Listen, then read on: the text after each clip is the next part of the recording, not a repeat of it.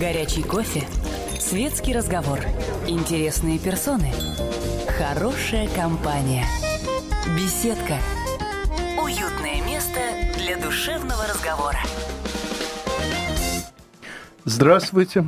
Позвонить в беседку «Комсомольской правды» вы можете по телефону прямого эфира 8 800 200 ровно 9702. И на ваши вопросы сегодня отвечают публицисты Дмитрий Валерьянович Лекух и Виктор Григорьевич Мараховский. И в ожидании вопросов мы будем обсуждать проблемы Украины как объекта, а не субъекта мировой политики. Добрый вечер.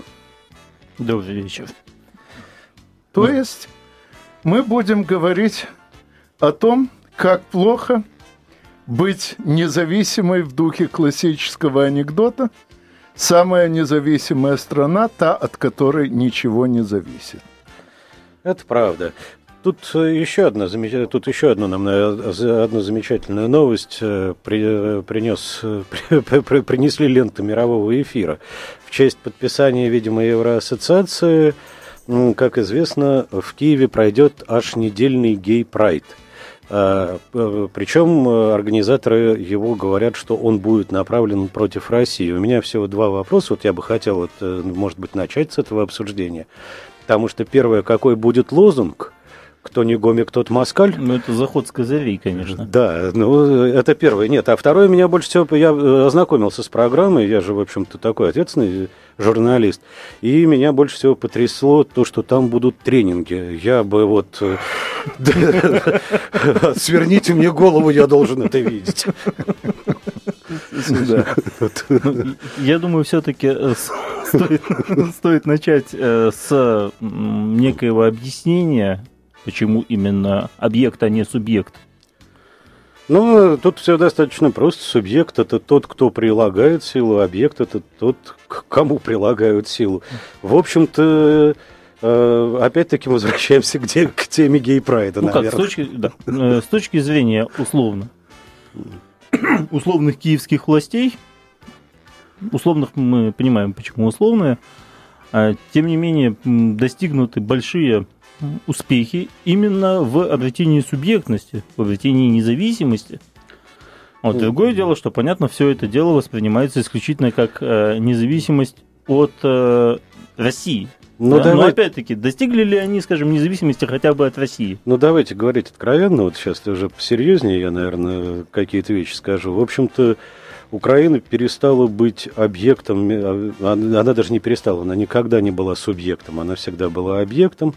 И, в общем-то, мы об этом писали не раз, э, даже, в общем-то, во времена правления Януковича. Янукович – это точно такая же часть оранжевого проекта была, как и Ющенко, только предназначенная для слива бело-голубого восточного электората, чем он, собственно говоря, успешно и занимался. Э, тут ведь проблема-то в чем даже? Даже не в объектности, а и в субъектности. Проблема в том, что в этом шапито, в общем-то, ничего не поменялось.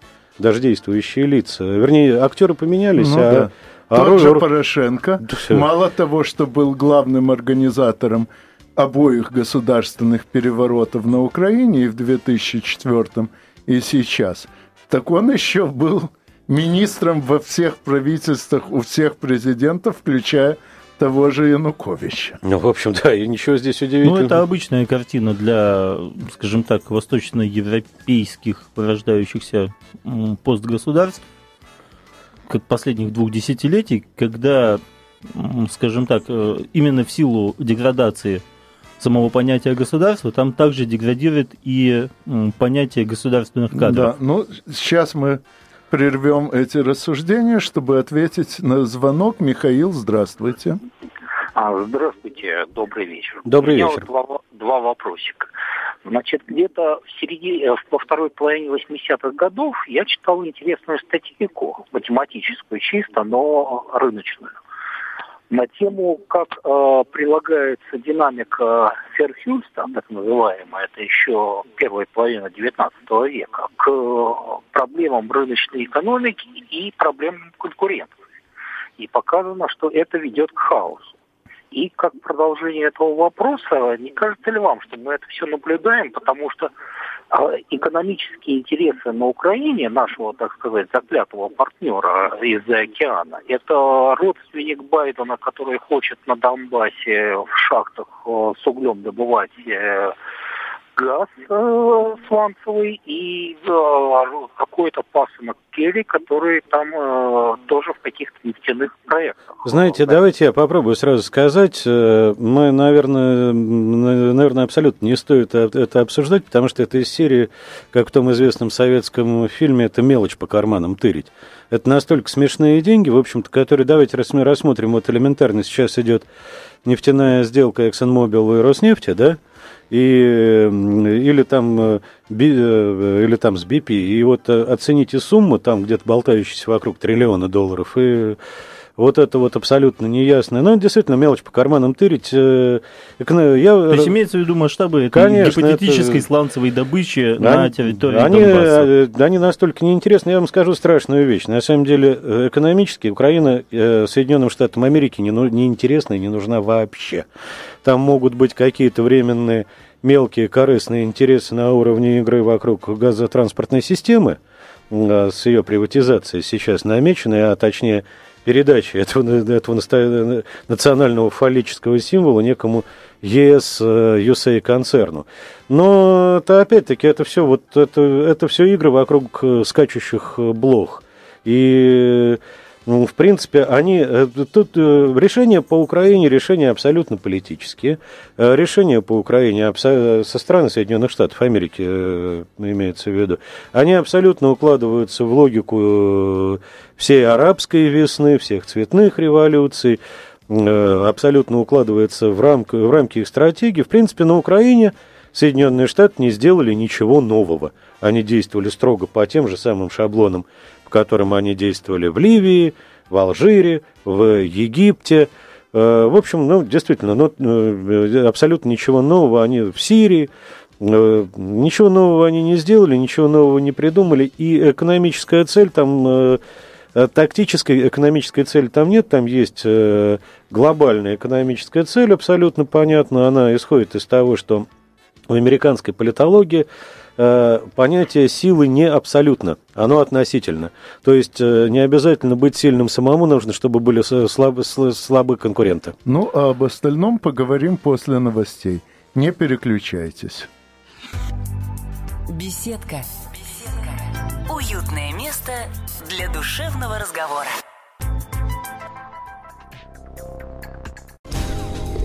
Горячий кофе Светский разговор. Интересные персоны. Хорошая компания. Беседка. Уютное место для душевного разговора. Позвонить в беседку «Комсомольской правды» вы можете по телефону 8 800 200 ровно 9702. На ваши вопросы сегодня отвечают публицисты Дмитрий Валерьянович Лекух и Виктор Григорьевич Мараховский.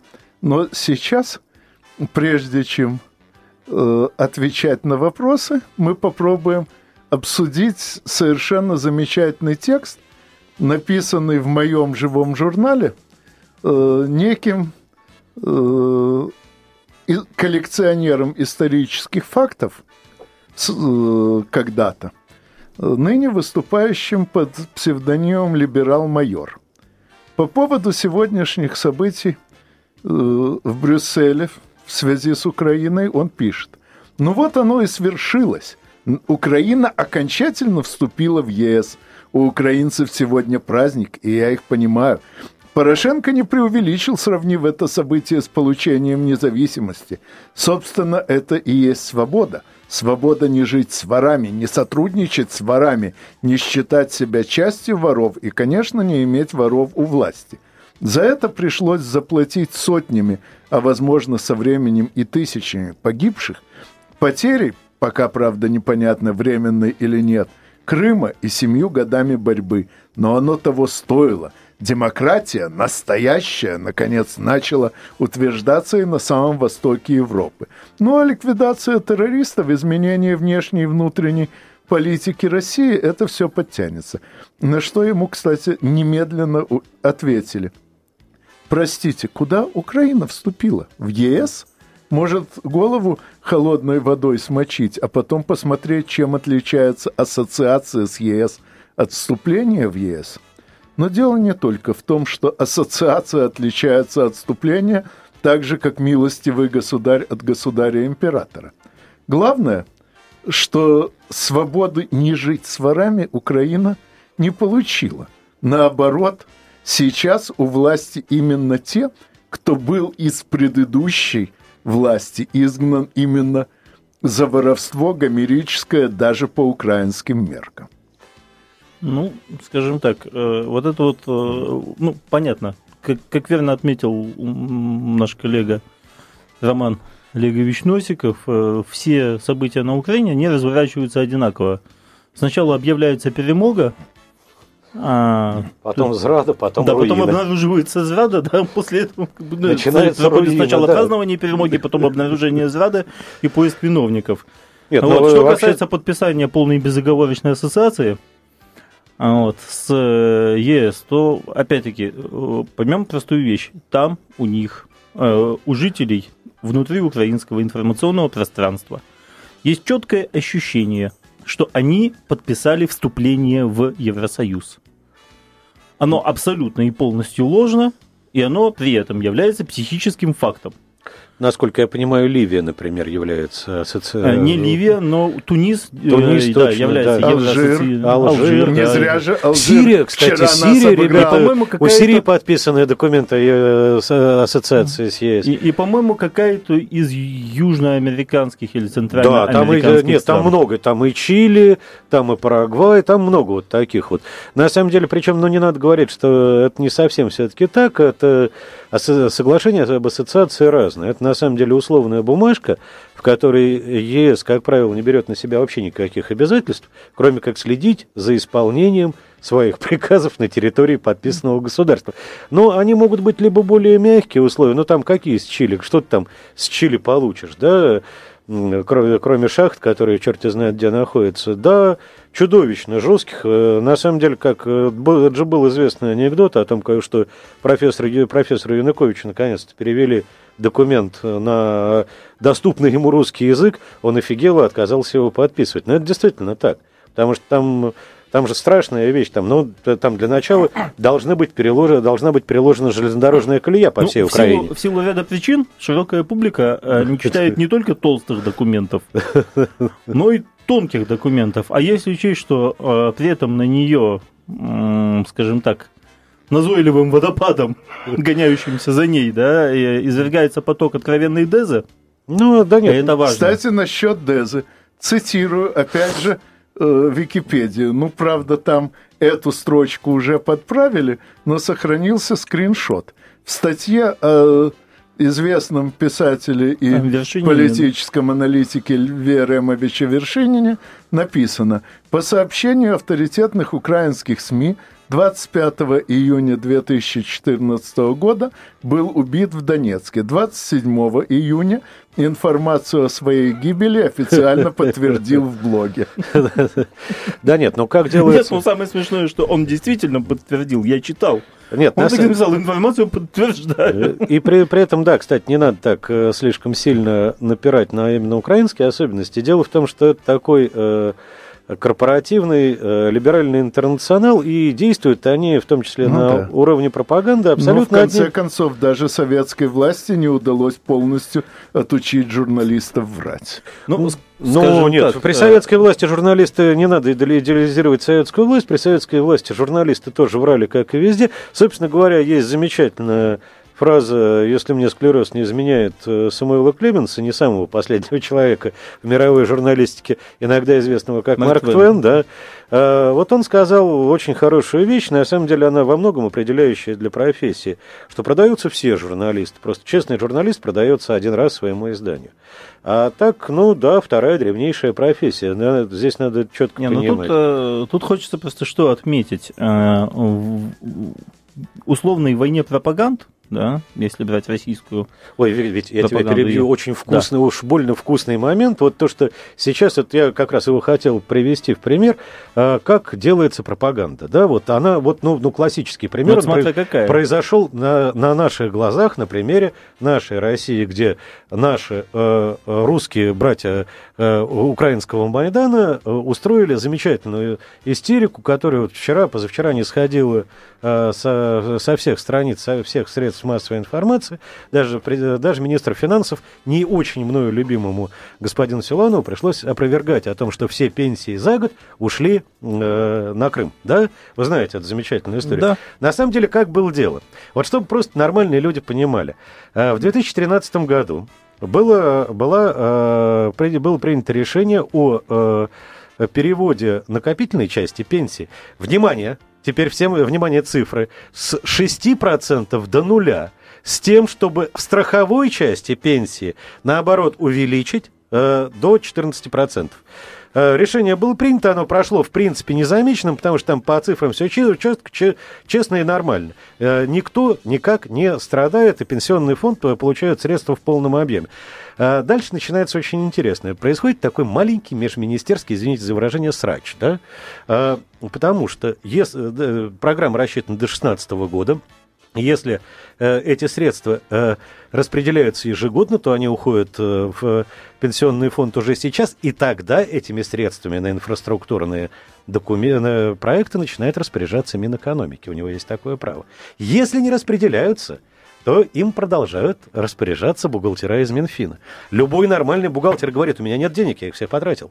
Понимаете, это технический вопрос. Вот они между собой что-то поговорили, это абсолютно технический вопрос, потому что у нас э, выплаты, пенсии, начисления не, не определяются ни Минфином, ни Минэкономики, ни председателем правительства, ни даже президентом России, они определяются пенсионным законодательством. И вот э, помните эту истерику – все наши пенсии за год ушли на Крым. Это вот, вот как, как делается пропаганда. Она делается именно ну, так. скажем так, так это... Извините, тут человек уже довольно давно ждет, пока мы выслушаем его вопрос. Анатолий, здравствуйте. А, здравствуйте. Ну, прежде всего, конечно, э, огромный респект за такое пиршество мысли вот, поздравим наших украинских, так сказать, соседей с обретением независимости от здравого смысла. Надеюсь, не Они совсем... очень давно ее приобрели, уже очень. Вот. Но вот у меня вопрос вот, вот какого плана. Значит, последние события вот и вокруг, э, собственно, Украины, ну, пожалуй, вот воссоединение с Крымом это приятное, скажем. Но во всем остальном очевидно, что наша, скажем, внешняя политическая стратегия, политика, наши внутриполитические дела, в общем, они не так э, хороши. Они, в общем, на, на самом деле они нуждаются в переформатировании серьезном. Вот есть ли сейчас э, хотя бы какие-то намеки на то, что на самом деле мы какие-то выводы из этого Э, наше руководство будет делать из этого какие-то выводы. Я сразу скажу, тут э, стартово не совсем правильно поставлен вопрос. Я понимаю, о чем вы говорите. Дело в том, что эти, эти вопросы задаются в том числе и мне постоянно, и я уже несколько начал уставать э, на них отвечать.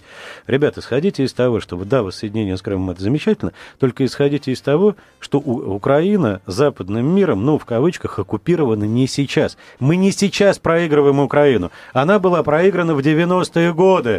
23 года назад. И все это время она была именно там. А сейчас мы начинаем ее потихоньку забирать себе обратно. Вот и все. Ну, а еще об этом мы порассуждаем после новостей. Не переключайтесь. Беседка. Беседка. Уютное место для душевного разговора. Горячий кофе. Светский разговор. Интересные персоны. Хорошая компания. Беседка. Уютное место для душевного разговора. Позвонить в беседку вы можете по телефону 8 800 200 ровно 9702. На ваши вопросы отвечают сегодня публицисты Дмитрий Валерьянович Лекух и Виктор Григорьевич Мараховский – и сейчас мы обсуждаем проблемы Украины как объекта мировой политики. Ну и в частности, перед новостями э, один из звонков в студию от Анатолия затронул вопрос о том, почему, собственно, нам сейчас так мало удается сделать на Украине. И Дмитрий Валерьянович пояснил, что проблемы начались далеко не сейчас. Проблемы с Украиной начались, собственно, в момент распада Союза, когда все части России, и Украина, и Российская Федерация, и Белоруссия, где до прихода Александра Григорьевича Лукашенко тоже был цирк с конями. Да, Все они... они переживали далеко не лучшие времена. И если у нас, э, скажем, в... Мы просто изме- изменили, Анатолий, мы изменили вектор развития ну, да. нулевые. Но если, скажем, в 90-е в комитете по приватизации у Анатолия Борисовича Чубайса – сидел американский консультант чуть ли не в каждом кабинете, да. то на Украине творилось примерно то же самое. И Только мы сейчас часть своих консультантов все-таки вытеснили, а они каждый раз призывают новых. Вот Арсений Петрович Яценюк на днях заявил, что должен обязательно даже у каждого министра быть американский или европейский надзиратель, Смотрящий. указывающий, ну, что так, делать. У каждого американского или европейского надзирателя должен быть э, свой министр украинский. Ну, в общем, это, ну, это называется... Для. Это, это называется вот. оккупационная администрация вообще -то. Именно так. Так да. вот, мы со своей оккупацией, в общем, худо-бедно э, ну, ведем, э, ведем мирные переговоры, скажем так. Вот. Ведем переговоры об окончании холодной войны. Ну, а они, они решили сейчас свою оккупацию оформить уже официально.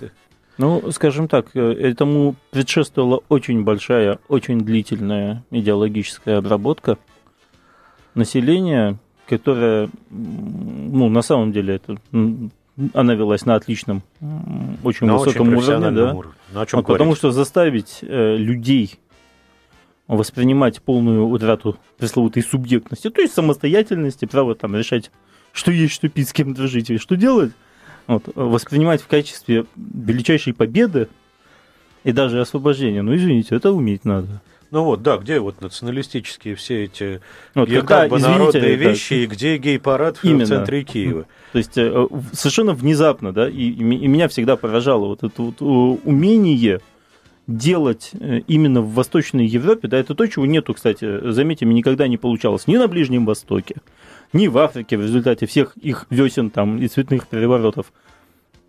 У них, как правило, если э, светское государство э, свергают некие хаотичные э, ультраконсерваторы, то они приходят к власти, да, они на все надевают паранжу, в том числе и на то, что не положено до гидрантов вплоть. Вот. И после этого, естественно, начинают бороться с Америкой, кстати, Но, ну, да? Не... Но в Восточной Европе иначе. В Восточной Европе не ухитряются со... каким-то образом такую вышиваночную, не совсем вышиваночный так. национализм не и со... почвенничество не якобы, да? Не совсем так. А, нет, сейчас да, можно я закончу, Дим, да? Конечно, Спасибо. извини, пожалуйста. Вот, а, так вот, вот этот вот вышиваночный национализм а, с плясками и народностью, псевдонародностью, конечно же, каким-то образом миксовать с последними достижениями э, европейской толерантности в отношении геев, там, условно, транссексуалов и, конечно же, и, конечно же, э, движение капитала без всяких границ и ограничений. Ну, я немножко поправлю, вот я пытался встрять. Дело да. в том, что не все так... я дочка, дочь офицера, я крымчанка, не все так однозначно. Я тебе хочу сказать одну вещь простую. Например, в члене Евросоюза, настоящем члене Евросоюза и настоящей восточноевропейской угу. демократии. Польша э, о гей-парадах речи быть не может. Польша изначально была антонтериблем Евросоюза, да, да. она изначально а, влезала а, в Европу по а, своим а, правилам, по своим лекалам, по своим парадам, но как человек не, немного Польши не чуждый, я тебе рад сообщить, что с 2012 года там проводятся регулярные гей-парады. Жаль. Задавили. Жалко поляков, хороших Затык уже, да, вот потому что. Э, да, жалко. Э, ну, что потому что додавили. А что, что, что, касается, э, что касается Украины, я бы еще и не говорил о ней как о национальном все-таки государстве, потому что, ну, вот сейчас уже ведущиеся военные действия в ходе гражданской войны абсолютно четко говорят, что здесь скорее надо говорить о некой Югославии, которая населена, в принципе, различными этносами. Различными этносами это абсолютно точно, потому что здесь различия не только между Востоком и Западом, здесь и Юг, здесь и Закарпатье, совершенно другое, кстати, которое об этом не любит говорить, но оно постоянно голосовало за партию регионов и против да, евроинтеграции. Да. Э, дело в том, что там это, это действительно это такая лоскутная ерунда, которая была сшита вам э, большевики просто взяли, как нормальные прагматичные ребята, у них были определенные вещи, связанные с их идеями по национальной политике. Они взяли австро... Э, разработанную в Австро-Венгрии схему в Австро-Венгерской империи и успешно ее реализовали на части территории Российской империи. Мы это до сих пор расхлебываем. Потому что говорить о том, что, ну вот, э, я думаю, для украинцев будет адский, адский ад, э, для украинцев будет адский ад узнать, что, например, Киев не присоединялся к России в рамках воссоединения. Он был передан польским э, королем Сигизмундом, Августом Сигизмундом, Петру Первому, э, формулировка как «отчина наша и дедина». То есть до 17 года в русском городе Киеве представить о том, что тут живут украинцы, не мог никто. Там жил русский э, писатель Булгаков со своей замечательной «Белой гвардией», который описал, как относились киевляне к этим удивительным ну, персонажам. Да. Там... Э, До Гетьмана Скоропадского. Да. да нет, э, это, это на самом деле, да, была насильственная украинизация. Кстати, э, памятники Ленину украинцы не, должны не сносить, а, а тщательно отмывать, ну, так, да, опять-таки, а, да. приносить цветочки, потому что, собственно говоря, без Ленина Украины бы не было вообще. Вот мы немножечко класса. уклонились, да, а, просто возвращаясь к условной э, потере самостоятельности, да, воспринимаемой как как победа. Вот на ваш взгляд, а, сколько это может продлиться? Лечить... Вот еще вот это празднование перемоги, да? Насколько, а, насколько, сколько, будет успешно, успешно прописано лечебное голодание? А то, что оно будет, это совершенно жестко. Дело в том, что цифры уже озвучены. Я так еще экономист некоторым образом, в общем-то, пишут во многом об экономике. И э, э, озвучены цифры, то есть при инерционном, при нормальном, среднеоптимистическом сценарии где-то минус 33 миллиарда в год долларов от внешнеторгового сальда. Это, еще раз, это оптимистический сценарий, и связа, не, в который не учитывает ни Крым, ни войну в Донецке, в Дон, э, ни какие-то, ни э, какие другие вещи. Это только вот евроассоциация. Это только вот конкретный минус. Что касается плюсов, они могли бы быть если бы были Евросоюзом проплачены те самые 160 миллиардов на модернизацию экономики евро, о которых говорил в свое время Янукович. Он действительно ее, эту цифру не с потолка взял. Нет, ну, естественно, там на карман себе процентов 10 прикинул, я думаю, и не только себе. Э, семья большая. Но, в принципе, цифры более или менее адекватные. Для Хорошо, того, а что тогда заставляет э, нынешних э, специально обученных чиновников, там его министра экономики сейчас, его Украины, Шеремета, он сегодня заявил, что по самому пессимистическому сценарию, ну, они что же излучают пессимизм, как положено, по самому пессимистическому сценарию это даст нам плюс 2% ВВП в следующем году, по самому оптимистическому чуть, чуть ли не плюс 30. Ну, да, но я вот, не если, они, если они знают, что осенью будет Цунгцванг, да нет, но это когда, а, а что-то говорить надо. Когда вы говорите, э, э, то мне кажется, что вы бредите. Но о чем здесь говорить? Мы прекрасно знаем, что, собственно говоря, что произошло в первом квартале этого года с американской экономикой и на сколько процентов она упала. Там начинается стагнация. О чем здесь говорить? Какой, о каком росте сейчас все европейские страны... Кстати, у меня сложилось ощущение, что в последнее время все проценты американской стагнации как бы перетекают в Россию. То есть каждый раз, когда объявляется о спаде американских темпов на очередные там полпроцента, тут же объявляется о росте российских на те же полпроцента. Вполне понятно, что они нас мягко говоря, чем дальше, тем меньше любят. Здесь, на самом деле, надо говорить о таких простых вещах, как о виртуализации экономики. Дело в том, что вот эти цифры, они имеют к, реальному, к реальной экономике очень малое ну, отношение. Ну, ну а что касается тут Украины... я могу там... сказать о виртуализации довольно много, но скажу уже после очередного выпуска новостей. Не переключайтесь, тем более, что новости с Украины тоже есть. Беседка. Беседка. Уютное место для душевного разговора. Горячий кофе. Светский разговор. Интересные персоны. Хорошая компания. Беседка. Уютное место для душевного разговора. Позвонить в беседку вы пока еще можете по телефону 8 800 200 ровно 9702. На ваши вопросы сегодня отвечают публицисты Дмитрий Валерьянович Лекух и Виктор Григорьевич Мараховский. Э, Павел, здравствуйте. А, добрый вечер. Это вам из Красноярска звонят. У нас сегодня прекрасная погода, плюс 30, вообще замечательная. А у нас плюс 15. Повезло вам да, в себе. Вы знаете, у меня два вопроса, вот, и я на них что-то никак не могу найти ответа даже ну, на ваших комсомольских сайтах, э, комсомольской правды, вот. Э, то есть объясните мне, что такое вот э, реверсные поставки газа, допустим, какая-то Слова... ну, Словакия собирается поставлять реверсные поставки газа на Украину э, по цене дешевле, чем мы продаем, допустим. Это что, они у нас купили за 500 долларов, а, а хохлам продают за 300? Это вообще, это что же за бизнес-то такое? Понятно. Вот. Спасибо. Э, дело вот в чем. В газовой торговле цена очень сильно зависит от срока на который заключен контракт, от общего объема поставляемого газа. Дело в том, что строительство газопроводов – дело крайне затратное, и поэтому, если контракт заключен на большой срок и предусматривает большой объем поставок, то, соответственно, эти затраты разлагаются на большее количество газа, и таким образом, э, если у вас контракт долгосрочный, и если вы еще даете дополнительные гарантии, что будете обязательно забирать весь газ по контракту, а даже если не заберете, то все равно за него заплатите, то газ вам достанется дешевле.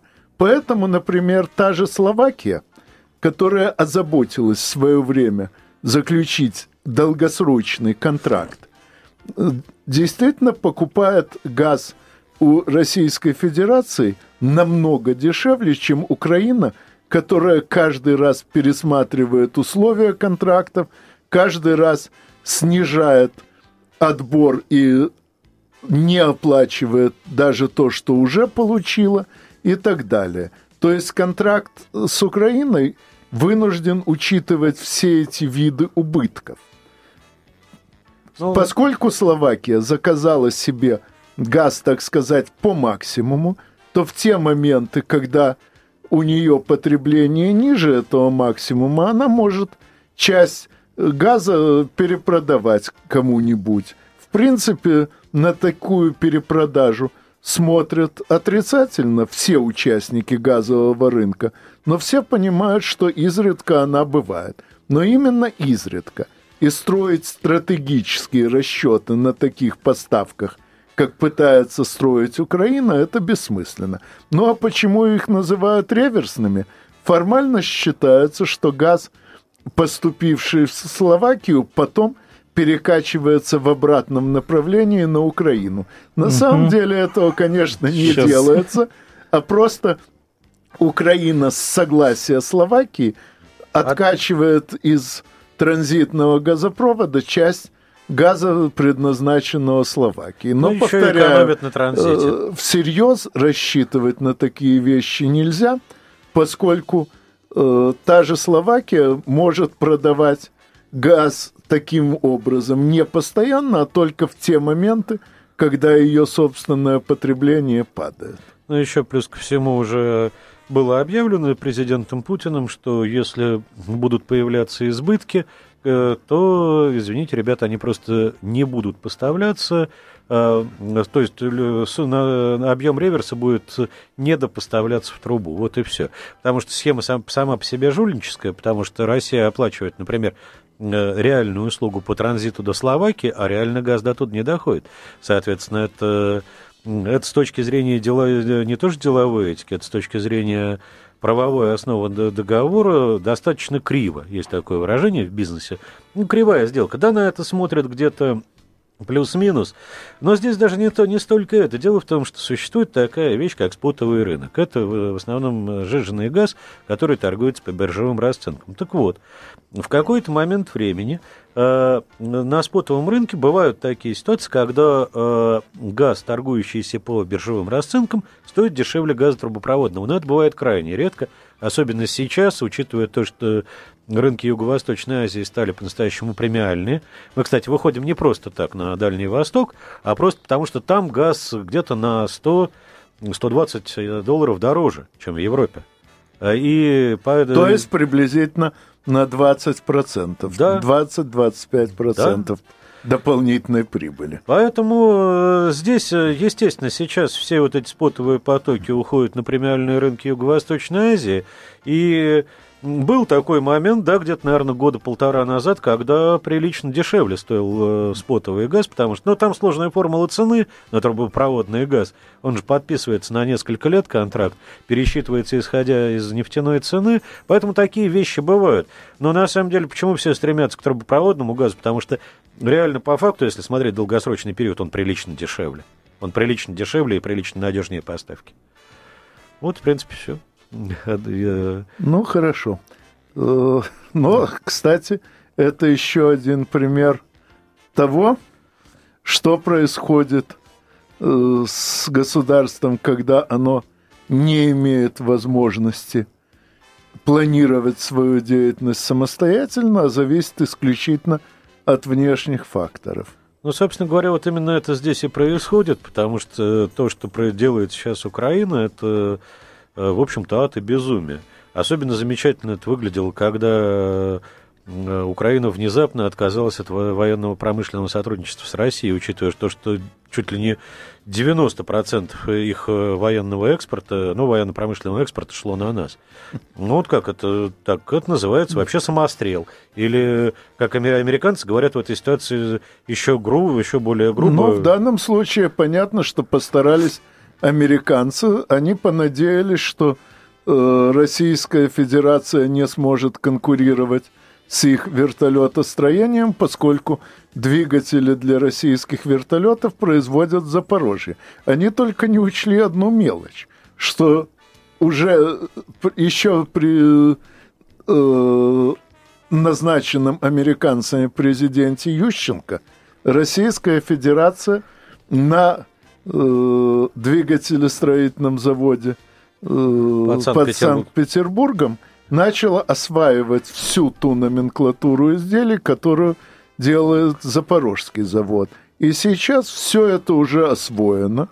И, грубо говоря, ждали только команды. Да, ну, есть еще Белоруссия, которая есть... тоже на подхвате, э, чтобы по-быстренькому перехватить. Ну, конечно. Нет, ну это на самом деле... Место в производственных цепочках. Это, вот это вот так вот скромно 15, минус 15 миллиардов долларов в год для промышленности от российских заказов. Дело в том, что там не только вертолетостроение, там судостроение. Забавно, кстати, что знаменитый украинский рейдер Коломойский – ныне по совместительству работающий гауляйтером Днепропетровской области, э, сейчас очень активно рейдерствует Запорожской области, пытаясь э, взять под свой контроль э, Мотор тот самый моторный завод. Только похоже, что в данном случае ему достанется в лучшем случае – пустышка. Нет, знаете, я видел э, примеры победной деиндустриализации. Э, вот в Прибалтике, например. Э, Она прошла, да. Да, в родной моей Латвии э, я такое видел неоднократно. А там было замечательное э, десятилетие адского попила распила всего. Все, что можно. Судостроения, там, э, судоремонтных заводов, э, вагонного завода, всех радиотехнических предприятий и так далее – вот, даже, даже автомобильных. А, но там, во-первых, э, было понятно, что очень маленькая, ну, страна 2 миллиона человек, да, но деиндустриализировать страну, в которой даже после всех покращений все-таки еще остается миллионов 30-35 живых людей – Ну нет, и при но... этом и при этом на что, боже мой, ну на что идет расчет? Да ну ни на что. Как не, их там будут обеспечивать? Не, не, никак, э, да никак никто никого не будет обеспечивать. В общем-то, на самом деле э, сейчас идет совершенно инерционная ситуация, которая, я думаю, уже э, не рады ни в Европе, ни и нигде. Дело в том, что совершенно одно было брать Украину во времена Януковича, в поздние времена Януковича, когда там была еще более-менее живая экономика, э, ну, было что брать. Ну да. А сейчас? Ну, боюсь, что обсуждать проблемы Украины придется еще не раз, поскольку да, ее надолго. распад все-таки произойдет не в одночасье. Э, и думаю, что обсуждать мы будем и с моими сегодняшними гостями, тоже, к сожалению, еще не раз. А с вами мы, как всегда, услышимся через неделю в беседке радиостанции «Комсомольская правда». До свидания. Всего. Беседка. Беседка. Уютное место для душевного разговора.